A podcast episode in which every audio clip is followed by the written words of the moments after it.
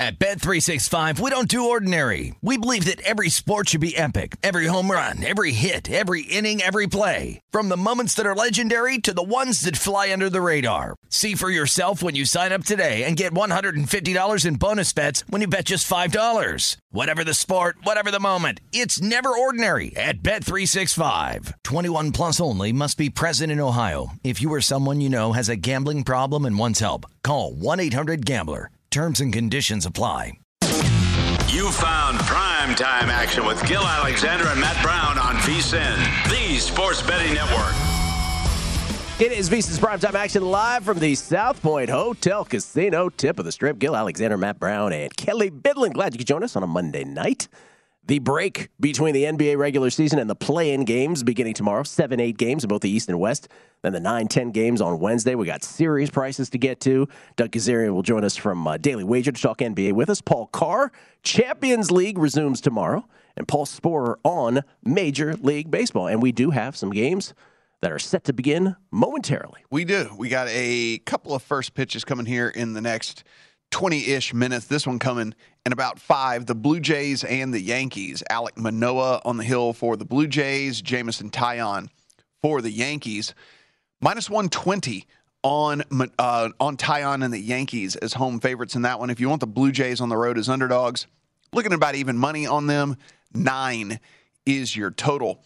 7:20 Eastern, we got the Nationals and the Braves. We got Josh Rogers on the hill for the Nationals. We got Anoa on the hill for the Braves. Braves are minus 240 home favorites here over the Nats. Plus 195 if you want the road underdogs. 9.5 is your total. 7:40 Eastern. Got the Mariners and the Twins. We have Chris Flexen on the hill for the Mariners. Dylan Bundy on the hill for the Twins. Twins are minus 135 home favorites over the Mariners. Plus 115 if you want the road underdog. 9.5 is your total in that game. 9:38 Eastern, 6:38 Pacific. We have the Marlins and the Angels.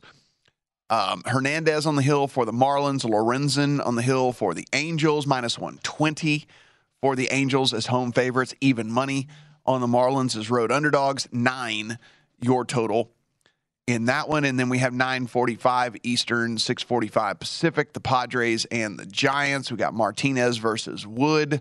Wood and the Giants, minus 150 home favorites over the Padres, plus 130 if you want the road underdog. 8.5 is your total in that one. Over on the, real quick, for that Angels game, Mike Trout is going to sit this one out. Apparently a stomach bug for him tonight, so no Mike Trout in that one. Just one game over on the ice tonight that is facing off right now, however, so if you do want to get in, it is the Jets and the Canadiens. We have the Jets as minus 135 road favorites over the Canadiens, plus 115 as home underdogs for the Canadiens. Gil mentioned we do have the NBA starting tomorrow night. If you want to get ahead of these lines before people start betting into these things, the Cavs and the Nets. His first game tomorrow. The Nets are 8.5 point favorites in that one over the Cavs. 228.5 is the total. And then you got the Clippers and the Timberwolves also tomorrow night. The Timberwolves are 3 to 3.5 point favorites in that one. 230.5 is the total there. All right. No surprise, Lakers firing coach Frank Vogel. We should point that out after what could be considered the Lakers' finest performance of the season last night. Coming back from 9 points down with a minute left. But we knew that was coming. Frank Vogel takes the blame for a season gone bad. And how much really is Frank Vogel to blame? 0%? I mean, pretty much. 5%. I mean, 5 to 10% because there's a little bit of like not letting the, what is it? Don't let the inmates run the asylum or whatever, okay, or something like that. I'll give you that. There's a little bit of that. 2.7%. I like that. I'm going to go with 8%. No, I'm with Matt. I think it's between 5 and 10. Nah, way lower. 2.84%. That's as much as I give you. Goran Dragic cleared health and safety protocols, available for tomorrow night's game versus Cleveland in that 7-8 play-in game that Matt just discussed. Still waiting word on whether Ben Simmons will be available if the Nets, probably the Nets make the first round of the playoffs. We don't have word yet on Jamal Murray. or anyone with the Denver Nuggets showing up. And we are still not 100% sure that Steph Curry will be with the Warriors for Game 1 of the Western Conference First Round Series, the Warriors against the Nuggets in a 3-6. But we believe that, in fact, that will happen. But we'll see. All of those still up in the air. We can go a couple different directions here because, obviously, golf and basketball we'll get to and all. But since we're talking basketball, were you surprised at all? Because we remember last Thursday we had this with the Celtics resting players, and they happened to lose to the Bucks, but they got bailed out by the Sixers losing. Were you surprised at all yesterday by, first of all, the Bucks played it brilliantly. They knew if they lost, they sort of checkmated the Celtics. The Celtics were damned if they did and damned if they didn't. They were either going to face the Nets or the Raptors, so it was sort of a Sophie's choice for them. They opted to play well and try to win, and they did handily over the Grizzlies. They end up facing what we think will be the Nets in a 2-7. But were you surprised that the Sixers rested Embiid and Harden and didn't even give it a go? I'm not even surprised at anything anymore because I can't figure out what I can't figure out what half these teams are doing or what they're trying to accomplish with any of this stuff, or if they're trying to accomplish anything. I don't know. Maybe they're just kind of like, whatever. We don't care one way or the other. But I was sitting there. It's a pretty accurate answer, I think. Yeah, like I was sitting there yesterday, like I guess I can't figure out any of this stuff. What seems logical to me apparently is not logical. So I guess I'm going to step back and let these guys do what they will, I guess. It's just some of the decision-making over the last 3 or 4 days has been crazy. I mean, I think the end of as far as it goes with the Boston Celtics, I think the end of last week was more confusing than this weekend. Oh, yeah, for sure, for the Celtics. Right, because when it came to yesterday, it was very clear. They made the right choice. Go out and win, right, and avoid going to Toronto, having to go to Toronto. So think about that. The Nets are a better choice for them than the Raptors. For them it is. So I think for them it was, and man, I know we got fruit baskets coming, Gil, but the last day of the NBA regular season is just fantastic betting. Oh, it's the most beautiful thing in the world. It was glorious. The Sixers thing, just to add to it, they knew that Matisse Thybulle wouldn't be able to play in Toronto if they ended up in a 4-5 series against Toronto. And even knowing that, they decided to, and I get it, they beat the Pistons and everybody. I'm getting a lot of feedback from Philly fans today who are like, what are you talking about? They won anyway, so obviously they did the right thing. Okay, you're focusing on the result, not the process. Isn't that ironic that for a team that told you to trust the process, now you're all about the result? I'm just saying they didn't maximize their chances to get out of that. It worked out anyway for them. Just what you said, Matt. It just teaches you a lot about these teams, that Milwaukee's having internal conversations where they get what they're supposed to do, and then there's some other teams that I don't know if Daryl Morey's not as sharp as we think he is, or if he's just not having a conversation with Doc Rivers, they're not having internal conversations, whatever it is. Now they're faced with a prospect, and by the way, we'll get to our picks. I've already bet the Raptors to win the series. I think they're in dire straits if they lose even one home game. I think that is it's fairly accurate to say. I'm just saying. Yeah, that's a series. I mean, as far as a series price, I have no interest in touching. Might be betting it game to game, but I think it's going to be close. There's no doubt. Raptors are a good team. Golf yesterday. We'll get to all of this later in the show. By the way, these are for overnight because we're now in Monte Carlo on the tennis tour, on the ATP tour. So these aren't till the dead of night here in the United States, but I do have two tennis picks in Monte Carlo. By the way, how great would it be if we could do this show from Monaco above the clay courts? I've heard good things. I've heard good things also. I do have Aslan Karatsev plus 120 over Holger Vitus Rune. He has another name, but I'll just spare you the other name. And then David Goffin over Jiří Lehecka, minus 152. So a couple tennis picks into the night, and there is my Raptors series price. Did you guys do anything in baseball tonight? Anything? No? Nothing in baseball for me. I didn't. I mean, we're pulling back the curtain here. After nice little win yesterday, I decided to take the night off from any researching or anything like that, and just have some fun. The difference between Saturday of just it was so nerve wracking getting through the whole week. We all had Scotty Scheffler tickets. If you haven't been following us last week, so cash, nice, beautiful. But that was a stressful Saturday to get through. Like kind of not really. People that weren't on Scheffler out there were like, you were stressed by that. It was a little stressful, okay? Especially for me, who's had 8 tournaments this year where I have an outright finished second or third, okay? This was nice to finally get one home. I got to tell you, I did the old Matt Brown thing. I had that leaderboard so covered, and there was no stress at all. Like, let every tournament be that way. Scheffler, you guys McIlroy, Smith, Connors, Zalatoris. Like, I had all these guys except for Lowry, who wasn't really flirting at any point. So that was just as easy. That was as easy peasy as it gets. I guess my question to you, Matt, is because I threw this out this morning.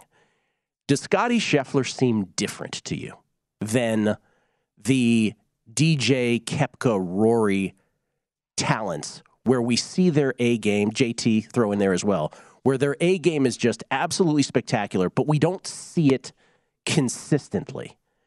Whereas a guy like Scheffler seems to just sort of glide through it all. Well, the thing about him, though, is exactly 1 year ago, we were having the conversation is this guy ever going to win a tournament? Like, I mean, literally 1 year ago, the conversation was, this guy is so incredibly talented, but he can't win. Well, he's 25, you know, too, and like that was the big, you know, that was the big. But there's all these guys younger than him. You know, Vic had been winning. All the, you know, the Neiman had won. Like all these guys, all these younger dudes had won, right? Marcado. And so it was like, you know, is Scotty ever going to win? When's he going to finally win one? And here we are now, you know, for the last six. And when you go out and do what he did in the Masters with that course, I mean, yeah, I understand the way that it ended was a little comical, and certainly I'm sure he's glad he had the buffer that he had. And sorry to anybody who had the under on 277.5 or 276.5 as the closing score for the leader. Oh, brutal. Yeah, but you know, the way that he went out and just dominated that tournament when everybody struggled. I mean, we in that tournament with, what was it, 7 guys under par? That was it, or 9 guys under par, or something like that. Out of starting with a field of 90. I mean, that's just ridiculous for him to be able to do that. So, I mean, he's a guy that now, you know, the win equity for him is probably the highest of any golfer that we've seen in the last, probably in the last 5 or 6 years. So did you answer the question there? Is he different? Do you view him differently than those guys? These guys, I've seen all of these guys go on heaters, so I just don't know. We'll see. You seen any of them go on 4 wins in 57 days? No. I'm just saying, there's something feels different to me. What would you have to get to him to win the Grand Slam? 100 to 1? 200 to 1? 100. 100? Hundy. Coming back right here on VSiN's Primetime Action with Paul Sporer.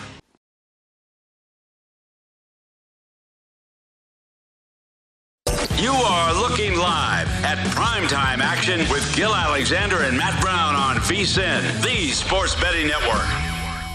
Conquer the competition for cash with the Northman Clash on the Ice Challenge. Join 2 free-to-play pools and compete for your share of $10,000 in total cash prizes with your hockey predictions. That's the Northman Clash on the Ice Challenge. Head to DraftKings.com/TheNorthman now to join the action. The Northman in theaters April 22nd. Terms and conditions and other eligibility restrictions apply. See DraftKings.com for details. Something you would go watch? Northman. The Northman. The Northman. If anyone was wondering. Yeah. And now Andy McNeil. No. Yeah. Yeah. And now, by the way, you see Andy McNeil on Hockey Night in Canada or whatever it's called? Looking good, man. Man, he seems so comfortable. He does. I know. I was like, where was this on him? Brings the energy. Well, I'm like, where's the energy on Primetime Action? What happened? Hey, you're never like this on our air. He's like, whatever. We'll have him tomorrow. Whatever, man. We'll give him some crap tomorrow. He's national now. He doesn't care. Ladies and gentlemen, this man is national. From Fangraphs, also Sleeper in the Bus podcast, and twitch.tv/Sporer. It's Paul Sporer. How you doing, Paulie? I'm doing well. How are you guys doing? We're good, man. Can I speak on behalf of everybody? Everybody's good? Yeah? We drove through a dust storm to get here. It's a miracle we're all here, by the way. To the point of the phones all went off. Did they? With alerts. Oh, yes. Oh, yeah. We got alerts. That's right. Alerts on the phone that said dust storm. Yes. Visibility could be 0, it said. Yeah. It's just I went through one like that was seriously awful. Like a bunch of people died in it. Ooh. Sorry to be really dark, but yeah.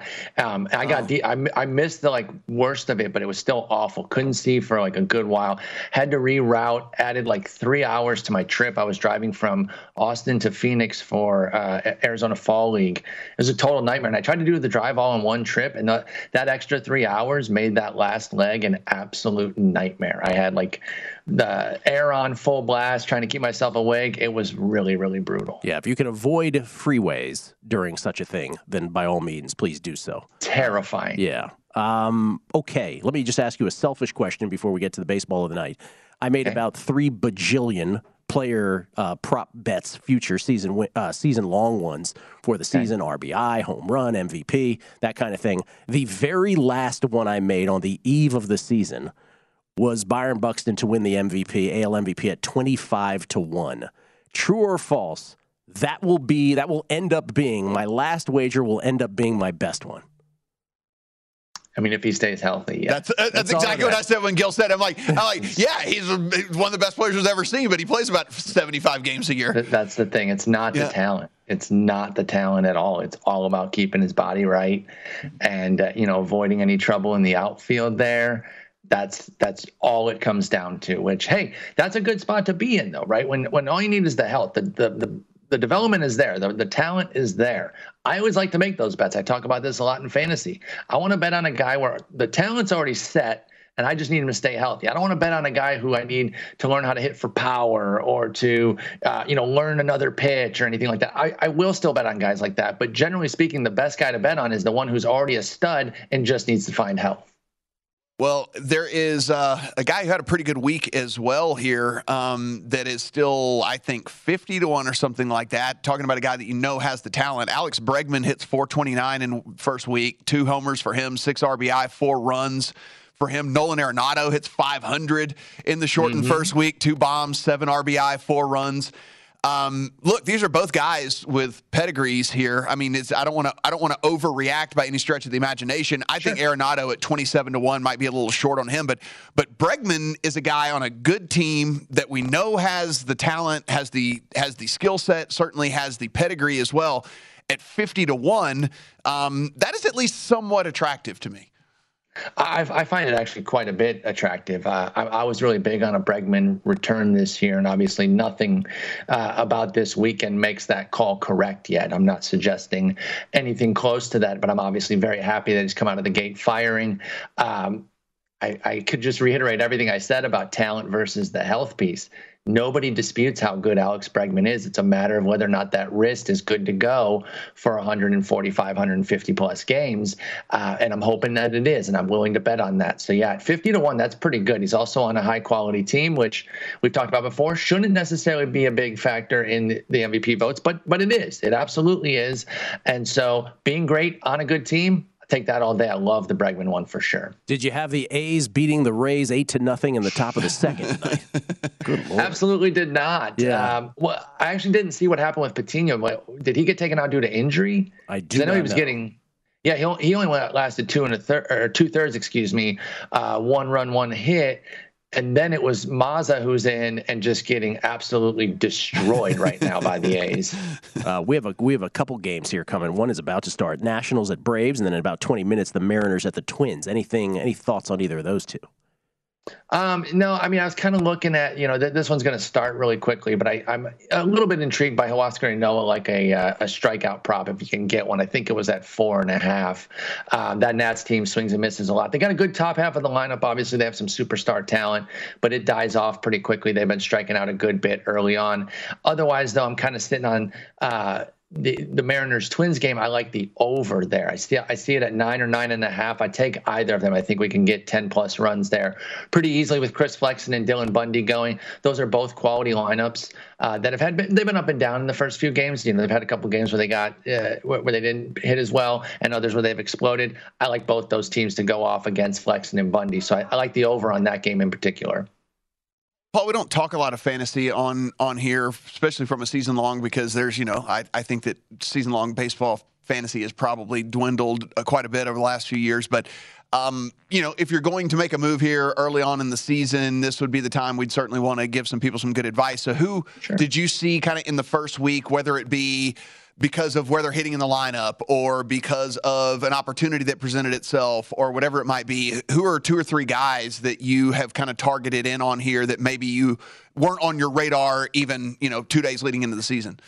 Well, obviously, Stephen Kwan's getting all the attention, but he's being snapped up left and right. Sunday night is a big night for a lot of leagues to do ads. So last night was a big night for people to add guys, and Kwan was a major target. So was Josh Lowe. So I'll kind of avoid those two because they're obvious. Check your waiver wire, though. You never know. Never assume. Check your waiver wire. I think both of those guys are worth adding in all formats.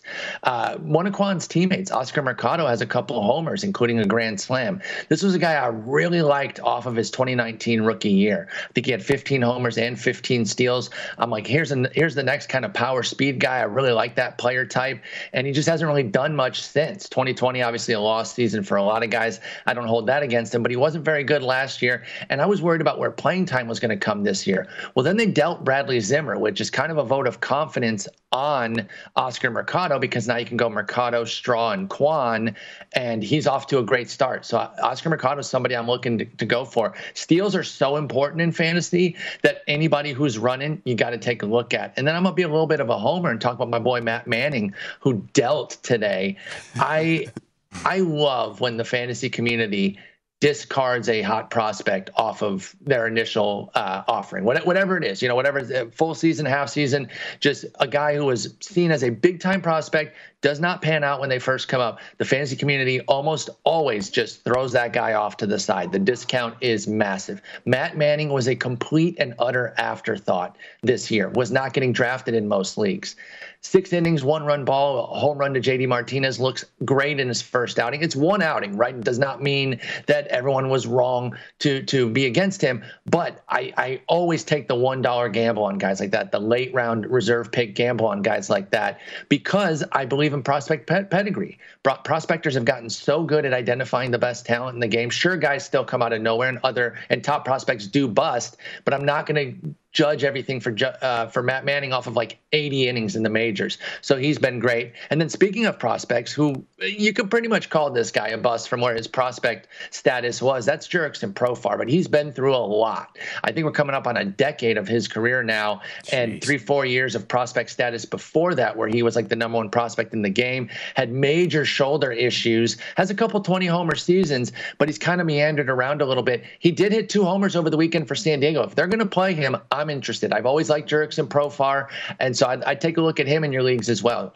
It is amazing how much, the hype on a whole bunch of prospects through the years. Hard to believe that was 10 years ago for Jurickson Profar. I know. We only have 45 seconds. One, are those hot dogs on your shirt? And two late games tonight. Angels hosting the Mariners. Or excuse me, the Angels hosting the Marlins, pardon me. And then the Padres are in San Francisco to take on the Giants, who are on pace to win another 107 games. They are hot dogs, and it's Hamilton Porter from the Sandlot. This is a Sandlot T-shirt. I'm going with Michael Lorenzen against the Marlins. I'm really big on his transition to starting. Eliezer Hernandez is a home run machine. I know they have no Trout. I'm still going with the Angels. Then I'm going to take the underdog in the Padres with Nick Martinez coming back over from the Japanese League. I respect the Giants. They're awesome. It's not going to be easy, but I'll take a big number there with the Padres, and hopefully Nick Martinez deals tonight for them. How dare you. Thank you, Paul. Sorry. I appreciate it, man. Paul Sporer, everybody, at Sporer on the Twitter machine, at SPORER. And again, he will be playing MLB The Show deep into the night at twitch.tv/Sporer. That's twitch.tv/Sporer. You jump on there, Kelly, watch him play? Every now and then, more when he's usually doing it, when he was doing his spots and playing right afterward. Hamilton Porter, though, can be seen on local stations commercials if you're here in Las Vegas. You know when I know you're serious? When you point right at me when you talk right, like that. Yeah, watch out. Coming back, the play-in game, 7, 8, 9, 10, next couple nights, next VSiN's Primetime Action. You are looking live at Primetime Action with Gil Alexander and Matt Brown on VSiN, the Sports Betting Network. Get everything you need to bet on baseball this season with 24/7 streaming, daily best bet emails, including advice, data, and strategy for only $19. Our all-digital MLB guide at VSiN.com is available now. Adam Burke, he's got the futures team previews and best bets for all 30 teams, plus Jason Weingarten. From under a cloud of smoke at Southern Cali, he's got MLB future bets, trends, and more. Sign up today and get full access to VSiN through the NFL Draft for only $19. 24.02 Canadian dollar. Strong. At VSiN.com/spring. Ooh, that is higher than normal. Yeah. Hmm. Interesante. All right, you have play-in fever? Sure. It's hard to get him excited. I totally do. Are you kidding me? Let me tell you something. I have never. So pumped. Let me tell you something. I have never been as pumped for the beginning of an NBA postseason as I am right now. And it's been a while. Yeah, it's been a while. Just because the first rounds, skipping over the play-in for a second, the first round matchups are so competitive. They're not usually that way, right? Yeah. This is a different kind of NBA. Pete Alonso, yard or I think it's foul, but he just hit one to the sky. A long way. Foul. Sorry. So I'd say, Gil, I was as equally or more pumped for the playoffs to start during the bubble pandemic season, right? But we were in the middle of a right. global pandemic, right. So it's probably kind of unfair to compare the two. We were excited for anything. For anything. But besides that, it's been a long time. Is Buck Showalter arguing that was fair? Is that what he's doing? That it was over the foul pole. It was not fair, dude. Oh, they're having a conference. He's got him caucusing. So prior to the official beginning of the postseason, for those who need the refresher again, seeds 1 through 6 in the Eastern and Western Conference, they are already in the playoffs. But 7, 8, 9, 10, as instituted last year, play in a play-in tournament. Not really a tournament, but kind of a tournament. So the winner of 7, 8 will become, in both the Eastern and Western Conference, and by the way, both 7, 8 games are tomorrow, the winner of the 7, 8 game will advance to become the 7th seed in their respective conferences, and they will play the respective 2 seeds. So in other words, Nets Cavaliers winner will take on the Boston Celtics, who ended up as the number 2 seed in the first round of the playoffs, best-of-7 series, and the winner of the Timberwolves-Clippers game tomorrow night will take on the Memphis Grizzlies in a best-of-7 series. Then on Wednesday, you have the 9-10 games. By the way, the loser of the 7-8 game, whoever that is in both of those games I just mentioned, will take on the winner of the 9-10 games on Wednesday. That's the Hawks and the Hornets in the Eastern Conference, and in the Western Conference, that is the Pelicans and the Spurs. Catch the fever on those games. Anyway, Nets, 8.5-point favorites tomorrow night in the Eastern Conference. Where do you stand on that game?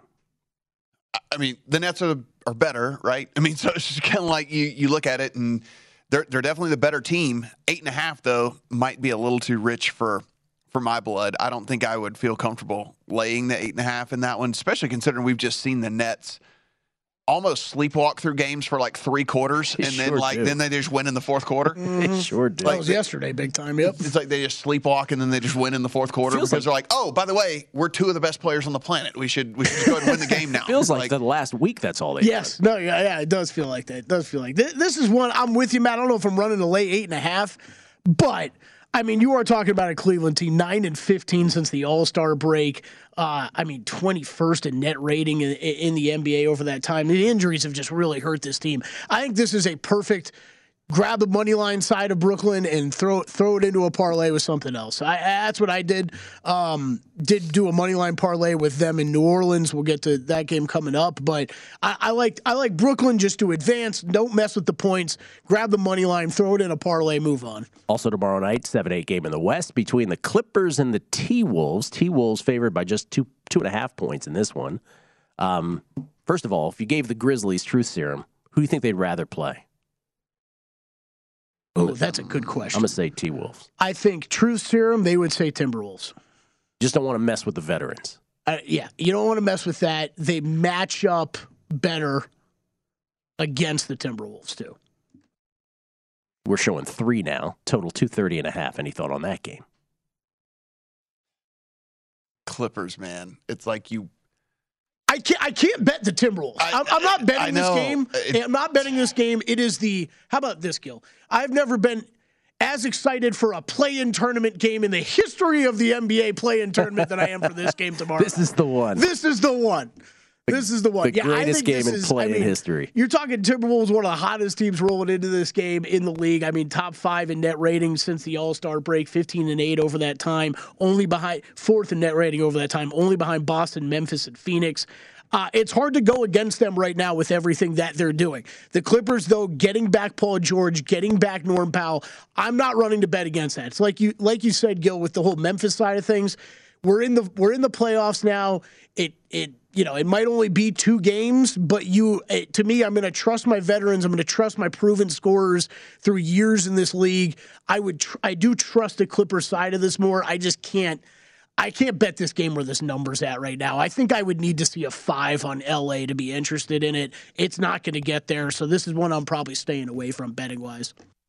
Have any issue with the T-Wolves being 10 games better than the 9th seed or 12 games better than the 10th seed, having to endure a play-in tournament?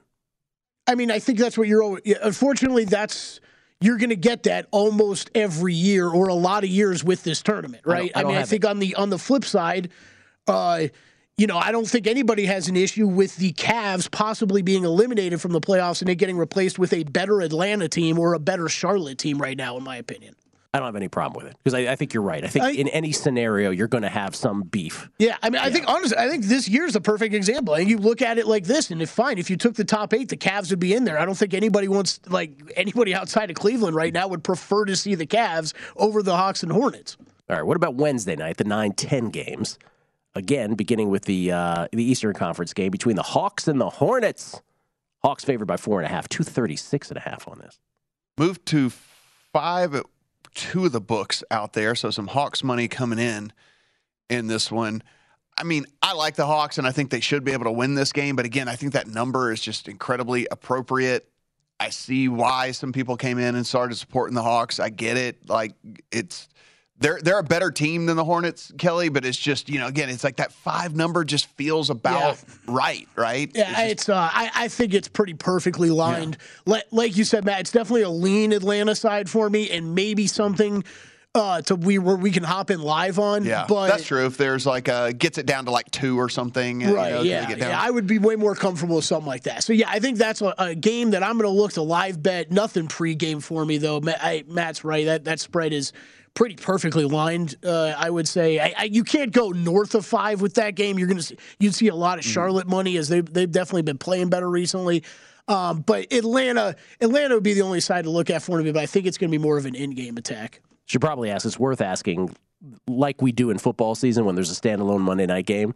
If this were just in the middle of 10 other Sunday morning NFL games, would you bet this pre-flop ATS? I would say the same about these play-in tournament games, right? Hawks Hornets seems to be one of those. If that was just in the middle of a regular slate of NBA games, would you play it? No. And if the answer is no, which I think it is, then no. Yeah.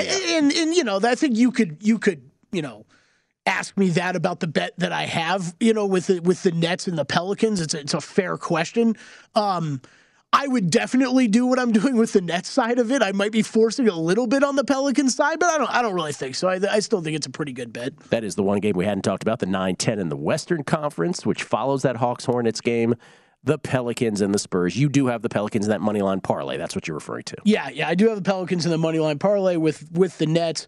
I just think you're looking at a Pelicans team that, since getting C.J. McCollum, has just become much more complete. Still haven't played that many teams with the starting and closing 5 that you're probably going to see out there for New Orleans. And the one thing I would caution anybody, as I started to do this last night and today, is, if you're looking at really what these teams have done recently, you need to go a little further back than that, because both of them have just had pitiful schedules down the line. It's like multiple games against Portland, like games against Houston. It's like, cool, you might be racking up wins and you might see stats affected by that, but take into account who they've beaten over that time. I think that's a very important thing to do. But if you're just looking at Pelicans been scoring since they got McCollum, though. They've been putting points on the board. The Pelicans have been scoring a lot. Now they don't play a lot of defense, but they've been scoring a lot. Exactly. And they haven't played that many games with McCollum and Ingram together, which both of those guys are lethal scorers. And I love Dejounte Murray, what he's done to, this year for San Antonio.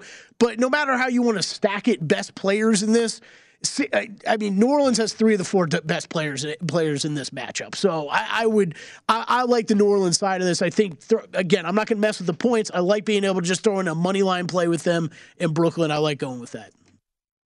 So what is this line if Zion plays? Oh, I was just, you beat me to it. Is it half a point? I was going to say, could you call Zion's stepdad and said that, if he's coming back, like you said he is, he probably should.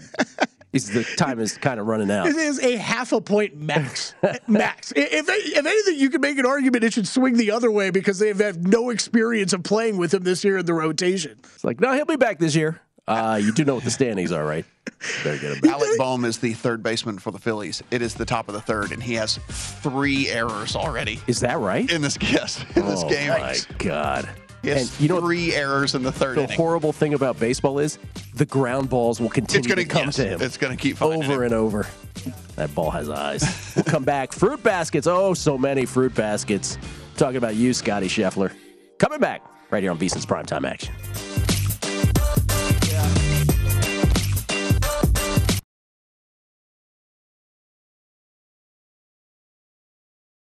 You are looking live at Primetime Action with Gil Alexander and Matt Brown on VSiN, the Sports Betting Network.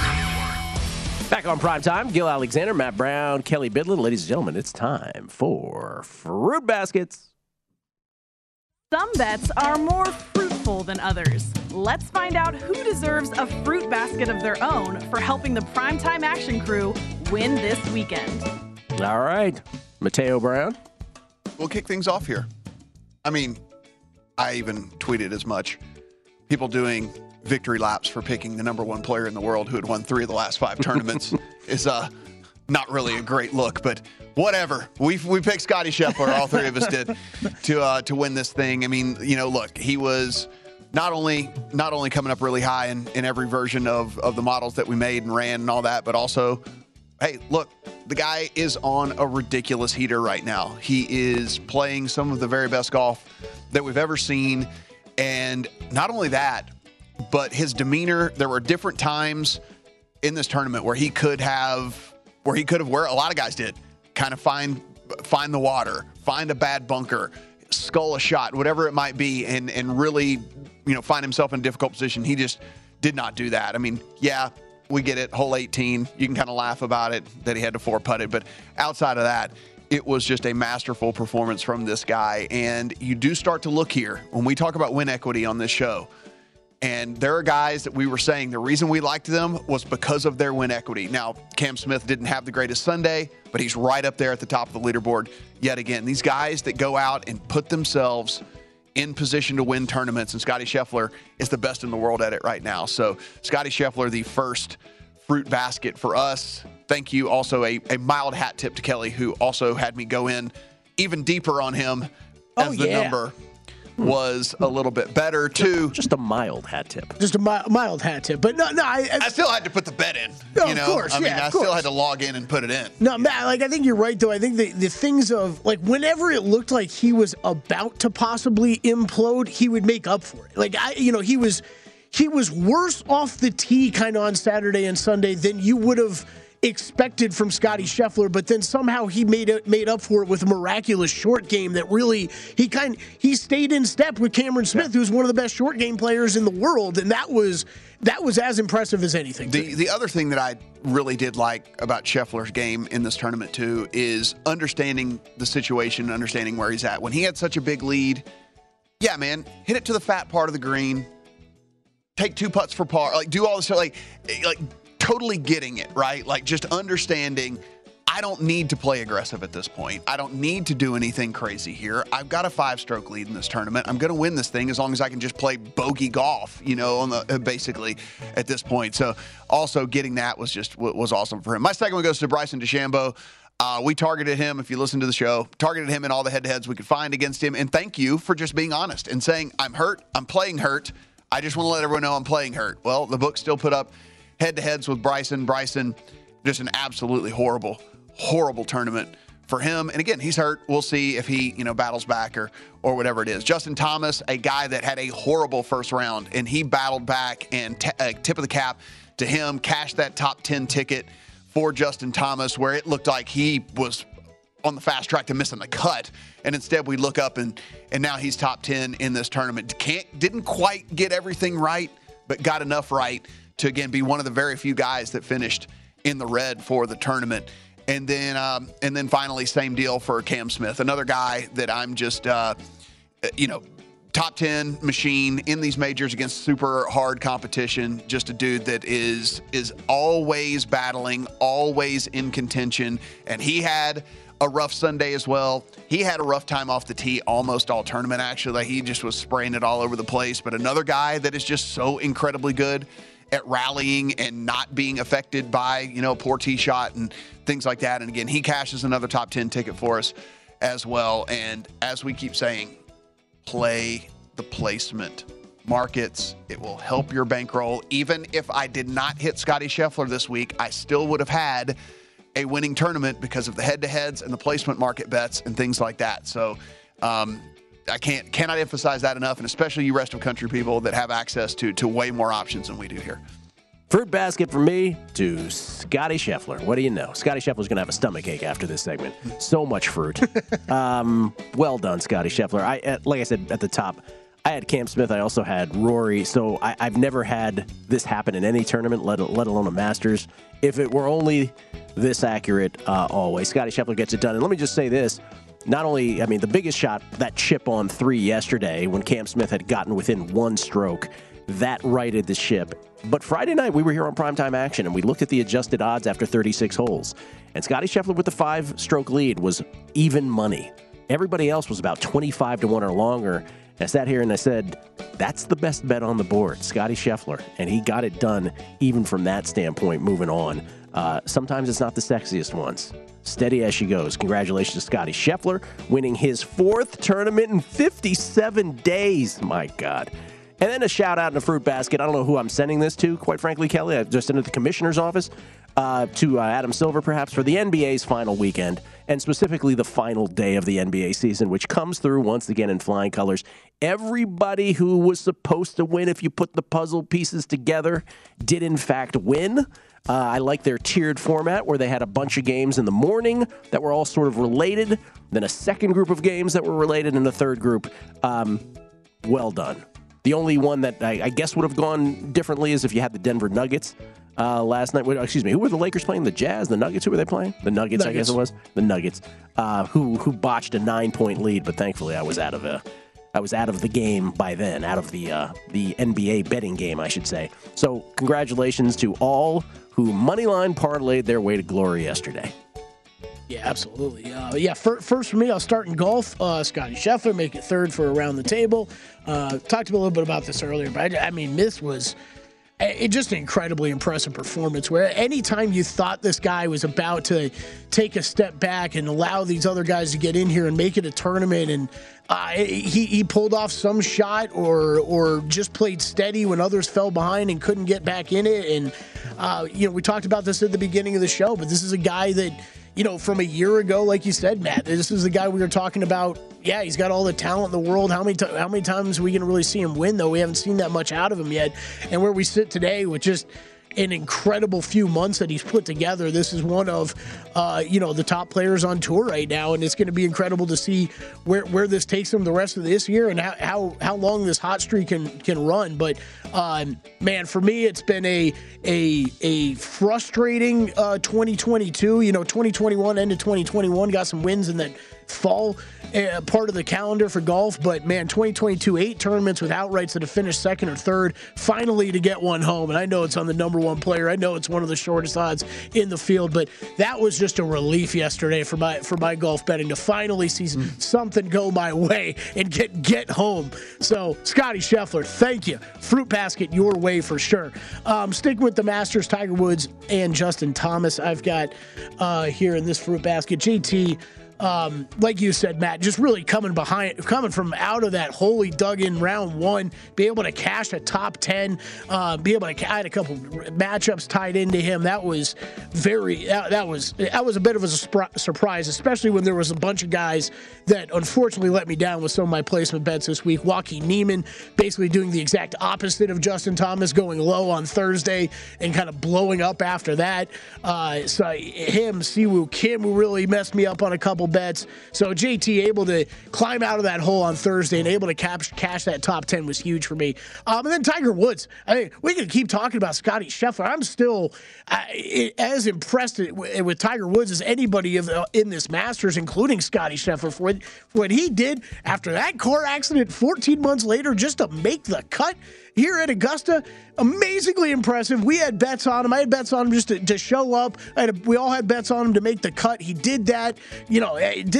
Rather easily against this field as well. So absolutely, Tiger Woods deserving a fruit basket and JT along the way. Gil, I'm going with you. NBA final weekend, that Sunday yesterday. If you just read injury reports the right way early on in the day, you could figure out how some of these games were going to go. I had a parlay Celtics, Hawks, Hornets that it was pretty easy to hit. And then a lot of player props yesterday. Those were ones that were key to hit on as well. On that final day of the regular season when certain starters were being rested, those were really nice to play some of those, including Jalen Green and Kevin Porter Jr., which ends now about 2-week stretch, Matt, where we've been banging overs on their point props. And I've just been playing alt numbers at this point. I'm almost sad the NBA regular season's ending just because of those two guys of the Houston Rockets and how they were playing. Because I hit alt props on Kevin Porter Jr. at 25-plus points, Jalen Green at 30-plus points yesterday. Fantastic end of the regular season. Going to miss the NBA regular season. Time to start the playoffs, though. Yeah, and you know, the one thing with Tiger, I think that we kind of talked through that situation as good as we could. Perfect. Right? I mean, because it was, hey, look, you know, as the tournament progresses, this might compound on him, and yeah, walking might get more difficult. The body might start fighting him, but you know, playing him to make the cut, that was the way to go. He definitely had a hitch in his giddy-up by the end of the 18th hole yesterday, that's for sure. But a valiant effort from Tiger Woods, who says he'll definitely play the British, maybe the PGA. Coming back on VSiN's Primetime Action.